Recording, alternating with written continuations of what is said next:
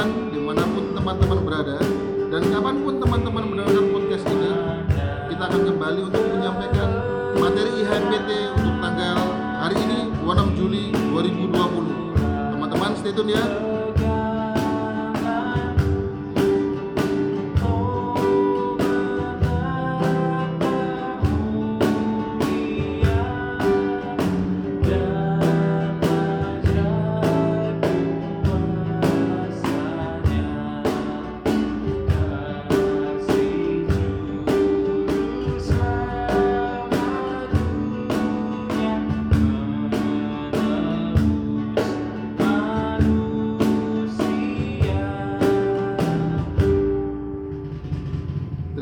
Patrick dan Kak Abner.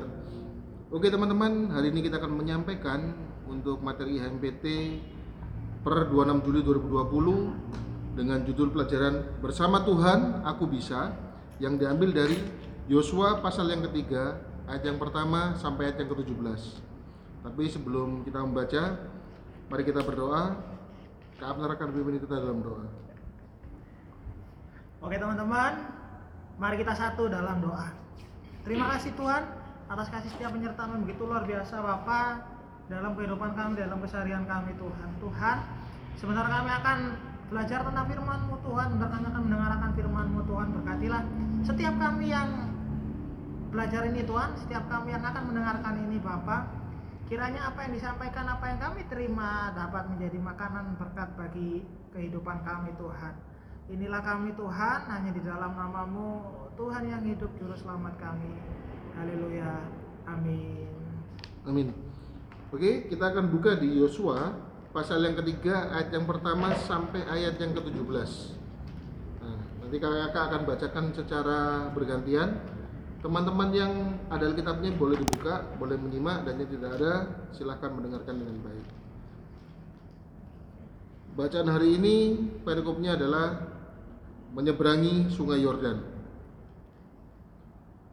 Yosua bangun pagi-pagi, lalu ia dan semua orang Israel berangkat dari Sitim dan sampailah mereka ke sungai Yordan.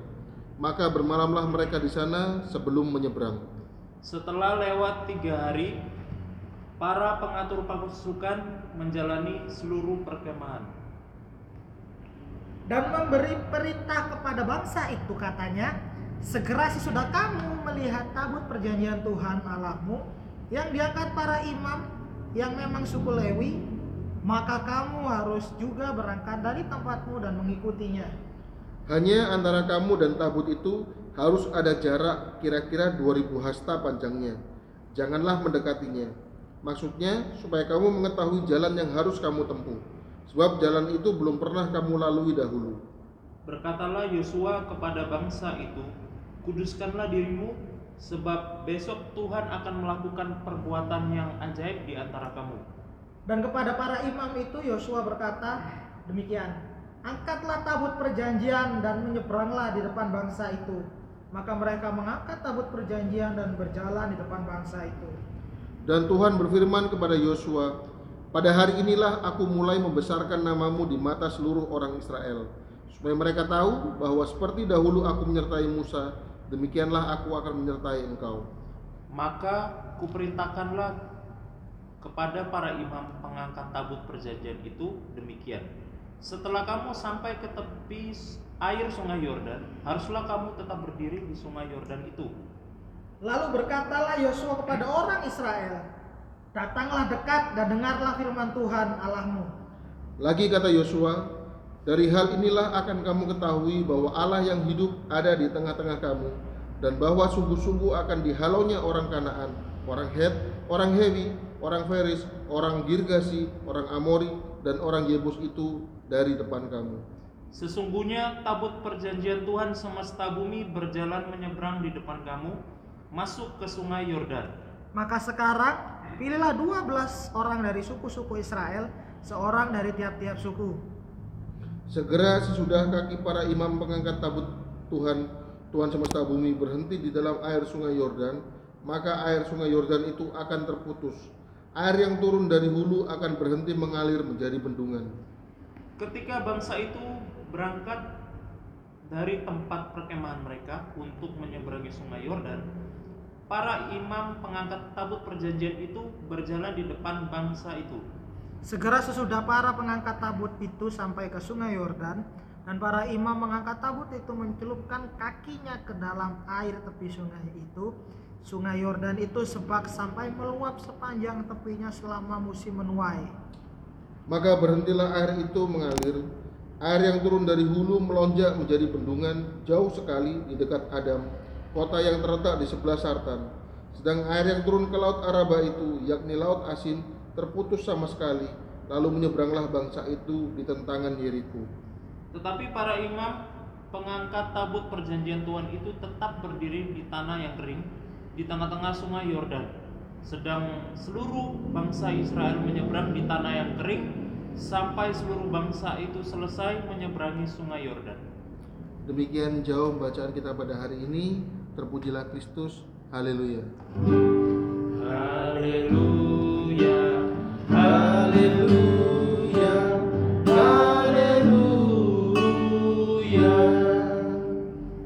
Nah, oke teman-teman. Hari ini kita akan belajar dengan satu tokoh yang bernama Yosua. Nah, Kapet, sebelum kita jauh membahas tentang apa sih yang terjadi dengan Yosua dan orang Israel, bisa nggak Kak, kasih satu gambaran Yosua ini siapa? Apa perannya? Ya. Siapakah Yosua ini? Ya. Yosua bin Nun adalah keturunan Yusuf. Ia hidup taat dan setia kepada Tuhan. Ia juga dikenal sebagai pribadi yang sabar dan pemberani. Nah, pada waktu itu Yosua berusia 30 tahun.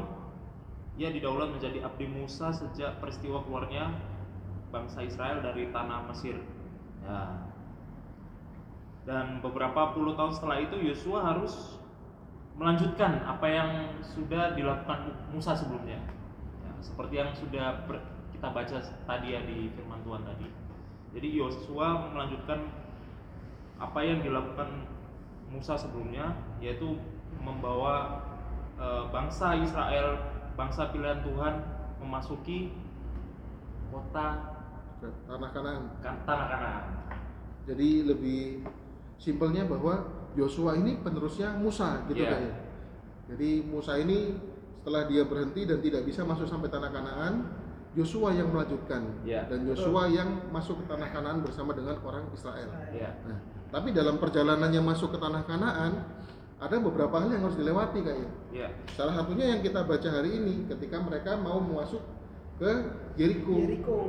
Nah, yang kita baca ini gambarnya tentang apa sih Kak? Ya, di mana waktu itu memang ada eh, tua-tua ada para imam yang di mana harus mengangkat tabut perjanjian Tuhan dan juga ada bangsa Israel.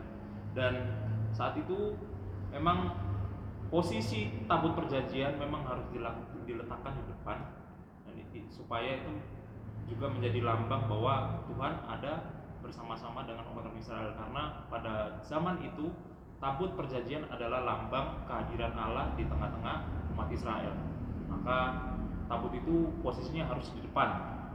Dan seperti apa yang dikatakan Yosua di pembacaan tadi bahwa Yosua sempat bilang bahwa kuduskanlah karena Tuhan akan berbuat ajaib ke- kepadamu hari esok. Dan benar-benar terjadi bahwa bangsa Israel menyeberang sungai tersebut dengan sama seperti ketika bangsa Israel menyeberang sun laut Teberau. Jadi lautnya terbelah. Jadi intinya bangsa Israel ini dua kali kayak ya mendapatkan mujizat melewati laut Tebrau lalu sekarang melewati sungai Hor- Yordan tetapi dengan konsep yang berbeda. Iya. Nah, tapi yang perlu kita tahu adalah penyertaan Tuhan kepada Musa dan Yosua, bahkan kepada bangsa Israel. Kalau kita pelajari memang kan sungai Yordan ini seperti gerbang masuk kita memasuki Yeriko kayak ya. Jadi bagaimana kita bisa masuk ke Yeriko ke Yeriko kalau kita tidak lewat gerbangnya dulu. Iya. Sedangkan sungai Yordan itu juga susah dilewati kalau manusia biasa lewat kayak Iya. gitu. Berarti harus manusia luar biasa kak ya. Nah, mungkin jadi manusia luar biasa. Bahkan ketika Tuhan bilang eh, para imam Lewi yang memang ditentukan untuk mengurus tabut perjanjian itu mencelupkan kakinya ke air, sampai ada tulisan bahwa air yang dari hulu akan berhenti menjadi bendungan. Artinya benar-benar kering berhenti Iya. hingga mereka bisa menyeberang kak ya. Ada ini enggak ada gambaran enggak kak? Kenapa kok tabut perjanjian Tuhan itu harus ada di depan? Lalu diberi jarak untuk bangsa Israel mengikuti. Bagaimana kak Petri? Seperti yang kita baca tadi. Ya, seperti yang eh, sudah kita baca tadi bahwa eh, mengapa tabut Tuhan itu posisinya harus depan? Karena tabut perjanjian itu melambangkan kehadiran kuasa Allah di tengah-tengah umat Israel. Makanya kenapa tabut itu harus posisinya ada di depan. Jadi kalau kita baca perjalanan umat Israel sebelumnya dan sesudahnya tabut itu selalu dibawa ke mana-mana. Jadi di situasi perang pun dibawa karena itu melambangkan kehadiran Allah atau penyertaan Allah bagi umat Israel. Jadi bisa dibilang juga ini untuk menghormati kuasa Allah yang membuka jalan atas jalan yang mereka lalui di depan. Seperti itu. Jadi jaga jarak tadi juga gambaran bahwa inilah jalan yang mau dibuka oleh Tuhan sehingga kita gampang ngikutinya kak ya. Nah betul itu Kak Icat. Tapi secara nggak langsung ya, itu Ya. bisa merefleksikan Kak Icat. Kenapa tabut Tuhan itu ada di depan? Kenapa? Karena secara tidak langsung di situ Tuhan menjadi pemimpin. Hmm. Pemimpin bagi umat Israel pada saat itu bisa juga pemimpin bagi kita.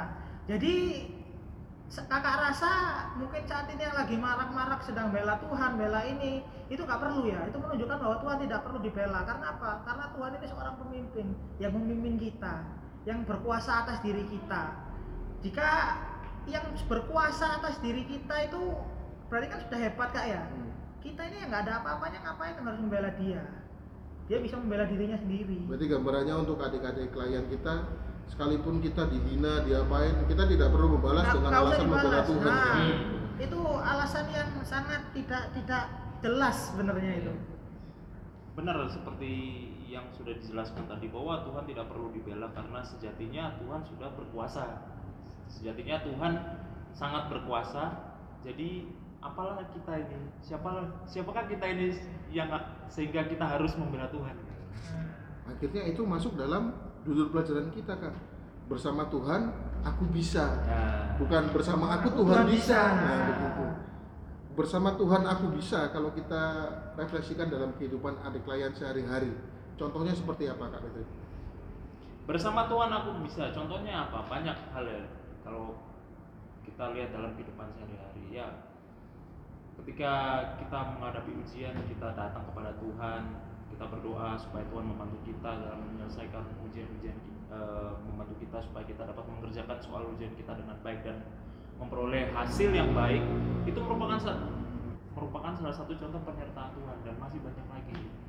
Berarti bersama Tuhan aku bisa, nggak perlu siapin contekan ya counternya. Nggak perlu. Nggak perlu. Contoh yang lain kak, bersama Tuhan aku bisa. Tentang bersama Tuhan aku bisa. Aku bisa, aku pasti bisa. Ya itu iklan ya. Lagunya iklan susu jadi. Jadi tentang bersama Tuhan aku bisa ini memang menunjukkan hal-hal yang sangat konkret ya. Jadi siapa lagi yang mau menolong aku, kalian, Kita. selain Tuhan, kita selain Tuhan. Manusia menolong, manusia menolong pun ada batasnya. Sedangkan Tuhan itu kalau dia menolong itu tanpa batasan, tanpa kalian sadari. Tanpa kalian sadari. Kadang teman-teman bilang, "Betapa Tuhan kok tidak menolong aku seperti ini?" Ya mungkin kalian tidak merasakan aja atau mungkin kalian tidak tahu Tuhan sedang menolong kalian saat itu. Tuh, jadi ketika kita merasa gampangnya gini aja ketika kita merasa terselamatkan atau ketika kita mendapatkan nilai bagus atau ketika kita merasa bahagia di situ ada penyertaan Tuhan. Di situ ketika kita merasa sedih pun kita juga seketika tiba-tiba kayak punya pengharapan. Nah itu Tuhan bersama kalian. Sama seperti yang kita bicara kemarin kayaknya. sama yang bicarakan kemarin eh, bicarakan kemarin. Jadi ketika kalian sedih Tuhan bersama kalian sehingga kalian bisa apa? Bisa kembali gembira kembali ya seperti itu kak contohnya Tapi dasarnya juga harus kita yakin kak ya. Iya memang harus yakin. Sama seperti Yosua, seandainya Yosua diberitahu Tuhan, Yosua jangan lupa para imam kakinya celupkan di sini baru berjalan. Seandainya Yosua tidak yakin bagaimana kak? Nah, Ah masa iya sih? Apa gak kegulung gitu, gitu, Nah. gak gulung air. Gitu. iya betul. Apa Nah. kasih masuk kaki baru dia tenggelam. Intinya ketika kita bilang bahwa bersama Tuhan kita pasti bisa, kita juga harus punya keyakinan. Harus punya keyakinan. Tidak boleh ada keraguan-raguan. Nah, Lalu contoh yang lain lagi apa kak? Ya yang pasti kalau kita bicara contoh banyak ya. Dek. Namun yang pasti apa pun itu kita di sini dituntut untuk, untuk percaya kepada Tuhan. Ya memang masalah yang kita lalui, pergumulan yang kita lalui terasa berat. Memang ada kadangkala kita sebagai manusia berpikir bahwa eh, Tuhan aku bisa nggak ya bisa nggak ya. Nah di sini melalui firman Tuhan kali ini kita diajak Tuhan untuk percaya percayalah kembali kepadaku nah, seperti itu pada Tuhan maka sebagai manusia yang kekuatannya terbatas kita harus percaya kepada Tuhan yang kekuatannya tidak terbatas. Ada contoh sedikit lagi nih kak tentang kepercayaan itu tadi kak ya. Hmm. Tentang percaya kepada Tuhan Ada keyakinan. dan keyakinan. Jadi gini, kalian pernah nggak menemukan hal yang menurut kalian tidak masuk akal, tetapi kalian dituntut untuk mempercaya? Contohnya, Contohnya, kakak kasih contoh ya, Adam dan Hawa. Kita selama ini diajari manusia itu tercipta dari manusia lain. Ada bapak, ibu, baru keluar anak. Iya. Nah, bagaimana ma- Adam dan Hawa itu lahir? Padahal tidak ada ibu, tidak ada bapak. Itu tidak masuk akal kan? diciptakan. Tetapi kalian dituntut harus percaya bahwa Tuhan yang menciptakan. Iya, Nah, itu contohnya, kepercayaan, yakin. keyakinan. Itu salah satu contoh supaya kalian itu tidak tersesat dengan dunia. Jangan jadi Thomas yang harus melihat baru percaya. Ya. gitu. Tapi ada ayat yang mengatakan bahwa berbahagialah kamu yang tidak melihat namun percaya, Percaya. Percaya. Ayat yang kemarin nggak ya? iya. Ayat Internet kemarin. bisa dilihat nggak kak? Nggak bisa. Nggak bisa, tapi bisa kita rasakan Bisa dalam kehidupan rasakan, kita sehari-hari. Iya. Tuhan tidak bisa kita lihat, tapi penyertaannya ada dalam setiap kehidupan, Kehidupan kita, kita. sehari-hari. Betul sekali. Nah, bagaimana dengan pertanyaan begini kak? Kak, bersama Tuhan aku bisa. Aku udah nih kak bersama Tuhan, aku udah berdoa, tapi kok aku nggak bisa melewati tantanganku? Bagaimana ini kak? Ya, seperti eh, ini seperti yang sudah kita bahas minggu kemarin ya, bahwa memang eh, ada titik-titik di mana kita diuji eh, kesetiaan, kepercayaan kita kepada Tuhan. Memang eh, ada Tuhan meng- menggunakan jangka waktu kita supaya kita itu bisa lebih dewasa lagi, bisa lebih eh, setia lagi bisa semakin lagi kita berpegang teguh pada Tuhan ketika masalah itu atau jangka waktu itu semakin panjang. Memang kita merasa bahwa dalam penderitaan kita Tuhan kok seakan-akan tidak melakukan apa-apa. Nah di titik itulah kesetiaan kita diuji sejauh mana. Jadi tidak boleh ada pikiran seperti ini misalnya ketika kita mau masuk ke salah satu sekolah tertentu. Aku yakin bersama Tuhan pasti bisa. Kita belajar sungguh-sungguh. Kita mau coba untuk menghemat waktu kita untuk belajar semua. Tapi pada saat tes kita tidak lulus. Lalu kita kecewa. Katanya bersama Tuhan aku bisa. Kita harus ingat bahwa standar Tuhan kepada setiap manusia itu berbeda. Berbeda. Tuhan mungkin tidak menempatkan kita di tempat yang kita inginkan, tapi Tuhan akan menempatkan kita di tempat yang kita perlukan, butuhkan, seperti itu kayaknya. Jadi adik-adik juga tidak boleh berpikir bahwa apa yang belum bisa kalian capai selama ini dengan dasar aku sudah bersama Tuhan, tapi belum tercapai, bukan jadi alasan untuk mengeluh, tetapi bersyukur. Tidak ada perbandingan antara orang lain dengan kita sendiri kayaknya. Tidak bisa seperti itu kan. Ada orang juga yang bilang begini kak, orang ingat Tuhan itu nanti kalau sudah Jatuh. jatuh. Padahal ada juga orang yang ingat Tuhan pada saat dia Sedang tinggi sedang tinggi tingginya, malah mengeluh ketika dia saat jatuh gitu kan. Hmm. Gimana itu kak? Tanggapannya kak Petri? Ya, ada orang ingat Tuhan saat tinggi-tingginya, ada orang yang ingat Tuhan ketika ia jatuh. Ya memang manusia ini unik, unik ya. Iya kak. Manusia ini unik. Kita bisa ingat Tuhan karena uh, Tuhan sudah mencukupkan materi apa yang kita butuhkan. Kita juga ingat Tuhan ketika kita jatuh, ketika kita terpuruk. Ya inilah, ini ini manusia, manusiawi. Uh, memang kita ini uh, unik gitu pemahaman kita tentang Tuhan juga minim gitu Minim, kan. ya. minim sangat jauh nggak sampai Jadi ya itulah sifat manusia bermacam-macam. Jadi intinya yang harus kita lakukan adalah yakin, percaya, apa pun hasilnya tetap bersyukur. Bersyukur. Tandanya kita tidak bisa yakin, tidak bisa percaya, tidak bisa bersyukur, apakah kita bisa dibilang bahwa kita bersama Tuhan? Kan tidak. nih Ya. Bersama Tuhan artinya mau menerima, menerima apa aja yang Tuhan apa pun berikan, betul kan termasuk penderitaan yang kita bahas minggu lalu. Ya. betul Jadi ketika kita mau bersama Tuhan, Tuhan memberi yang terbaik untuk kita, bukan Tuhan memberikan apa yang kita inginkan. nah jadi gini kak kita kembali lagi kepada judul kak. Bersama Tuhan aku bisa. Nah bagaimana ketika kita sudah bersama Tuhan tapi kita tidak bisa? Nah kembali lagi. Jawabannya ada yang sudah kakak-kakak sebutkan tadi. Di situ bagaimana Tuhan berkenan atas kehidupan kamu? Nah jadi pertanyaan adalah bagaimana cara kita berkenan di hadapan Tuhan? Cara kita berkenan di hadapan Tuhan. Gimana Betul. Cara berkenan kita kepada Tuhan.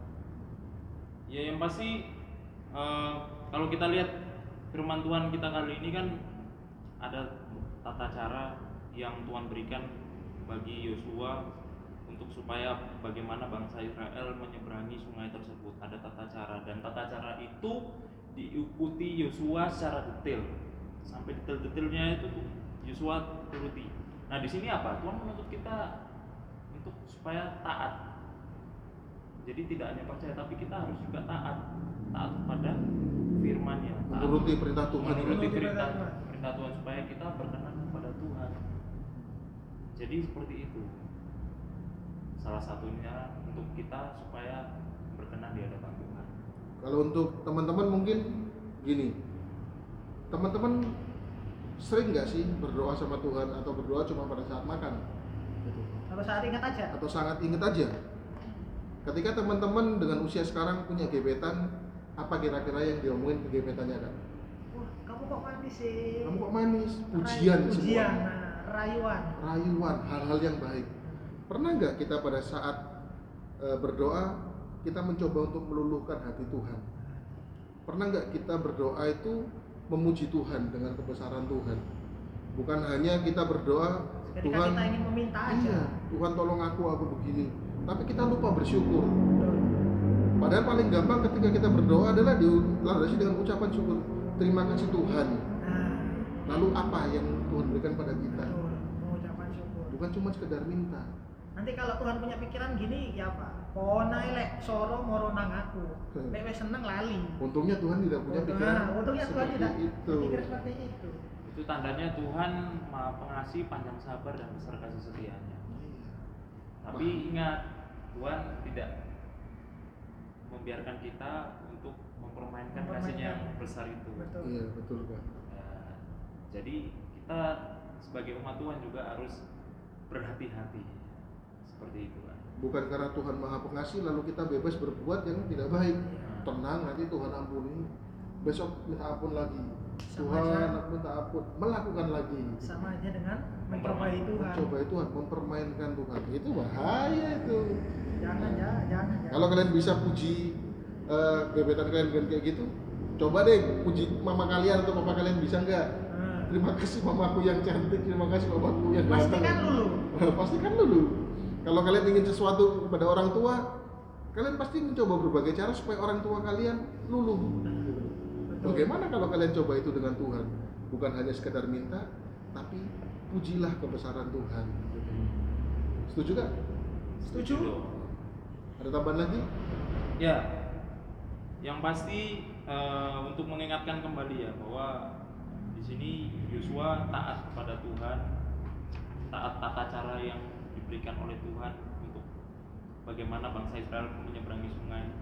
Di sini kita belajar bahwa Yosua memang percaya, tapi yang kita harus pahami bahwa di sini Yosua juga taat. Itu yang penting. Yosua taat menjalankan semua yang disuruh Tuhan atau yang diperintahkan oleh Tuhan.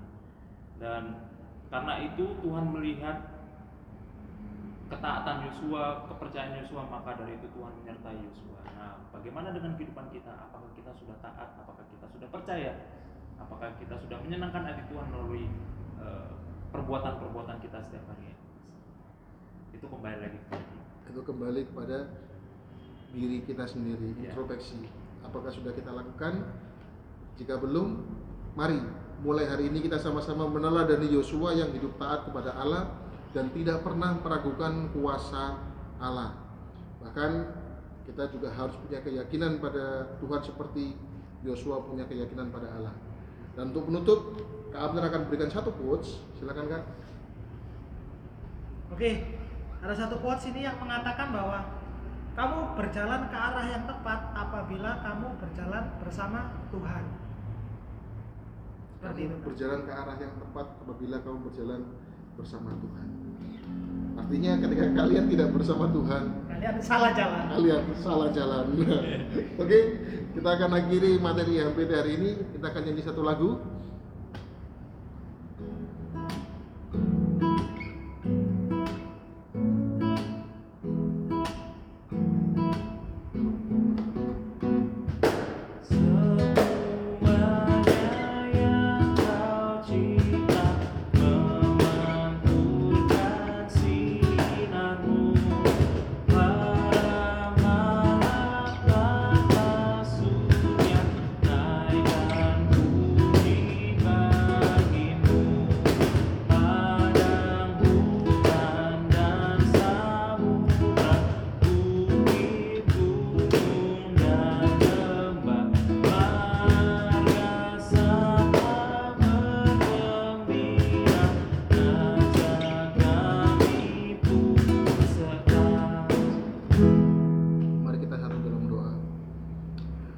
Bapa, Tuhan Allah kami yang kami sembah dalam nama Tuhan kami Yesus Kristus. Kami mengucap syukur Tuhan. Kami berterima kasih untuk setiap kebaikan Tuhan dalam hidup kami. Kami berterima kasih untuk setiap penyertaan Tuhan dalam hidup kami Bapa. Sehingga pada hari Tuhan, Tuhan masih mempercayakan kepada kami nafas kehidupan. Tuhan masih memberikan kami kehidupan yang baik Bapak. Kami boleh tidur malam tadi dengan nyenyak dan bangun pagi ini dengan tubuh yang sehat.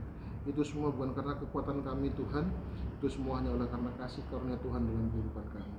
Bapak, kami juga bersyukur pada hari ini kami telah menerima materi HMPT untuk hari ini Tuhan. Kiranya Bapak yang boleh sertai tolong kami supaya materi yang boleh kami terima ini Tuhan boleh menjadi rema dalam hidup kami Tuhan. Kami percaya Bapak bahwa bersama Tuhan kami pasti bisa. Tetapi kami harus punya keyakinan dan kami harus taat kepada Tuhan. Bukan hanya kami percaya, tapi ada keyakinan dan ketaatan untuk melakukan perintah Tuhan. Tuhan ampuni setiap kesalahan dan dosa kami Tuhan jika selama ini kami masih sering menyakiti hati Tuhan melalui perkataan-perkataan buruk kami kepada teman kami, kepada orang tua kami, kepada orang-orang di sekitar kami. Ajari kami Tuhan supaya semakin hari kami semakin baik Bapak, semakin hari kami semakin menjadi teruna yang berkualitas Tuhan. Terima kasih Yesus, terima kasih. Juga kami berdoa Tuhan untuk keadaan bangsa kami Indonesia Tuhan. Tuhan yang akan pulihkan, Tuhan yang punya waktu untuk memulihkan bangsa ini Bapak. Kami yakin percaya semua bersama dengan waktunya Tuhan. Tuhan juga sertai kami Bapak jika selama ini kami masih sekolah dengan sistem online Bapak. Biarlah sekolah dengan sistem online ini Tuhan tidak mengurangi kerajinan kami Tuhan. Tidak mengurangi kepercayaan kami bahwa kami bisa mencapai cita-cita kami dengan baik Bapak. Terima kasih Yesus, terima kasih Roh Kudus. Tuhan juga lindungi kami dalam setiap aktivitas kehidupan kami bersama teman-teman kami, orang tua kami, juga orang-orang sekitar kami. Doa yang kurang sempurna ini Bapak, kami naikkan hanya dalam nama Tuhan Yesus Kristus yang telah mengajar kami berdoa. Bapa kami di sorga, dikuduskanlah namamu, datanglah kerajaanmu, jadilah kehendakmu di bumi seperti sorga. Berilah kami pada hari ini makanan kami secukupnya, Ampunilah kami atas segala kesalahan kami, Seperti kami juga mengampuni orang yang bersalah kepada kami. Dan Dan jangan jangan bawa bawa kami ke dalam cobaan, tetapi tetapi lepaskanlah kami daripada yang jahat. Karena Engkaulah yang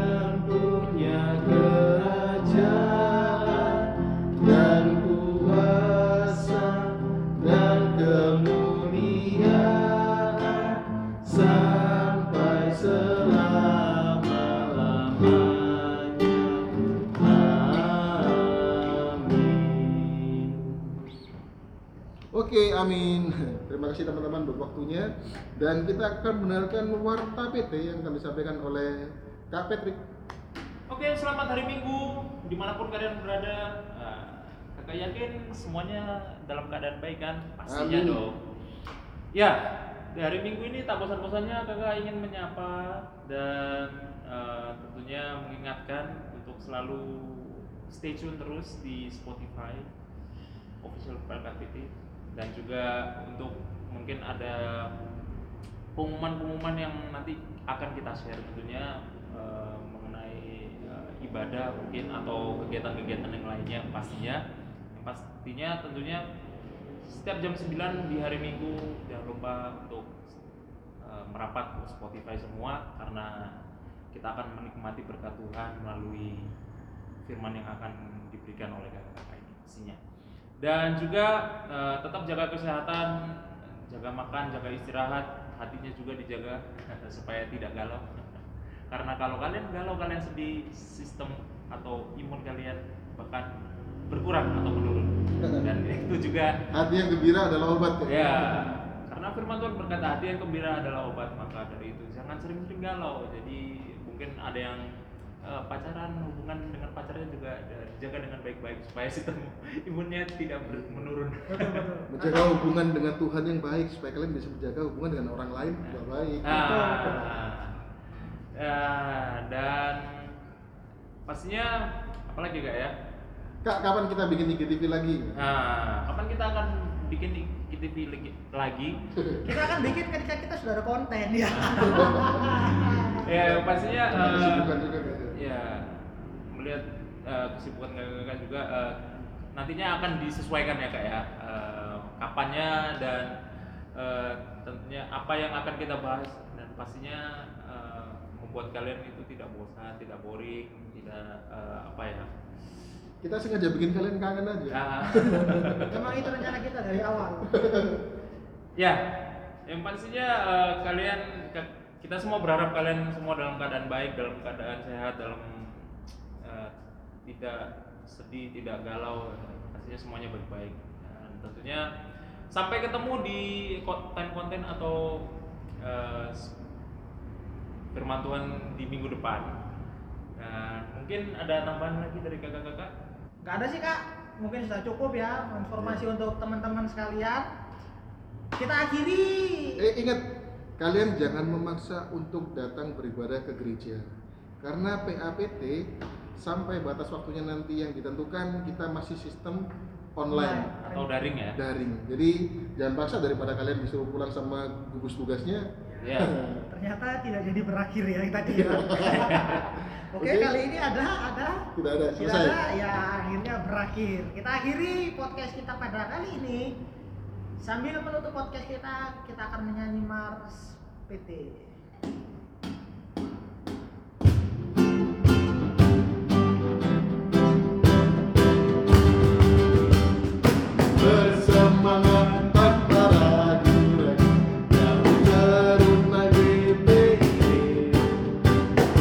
bertempat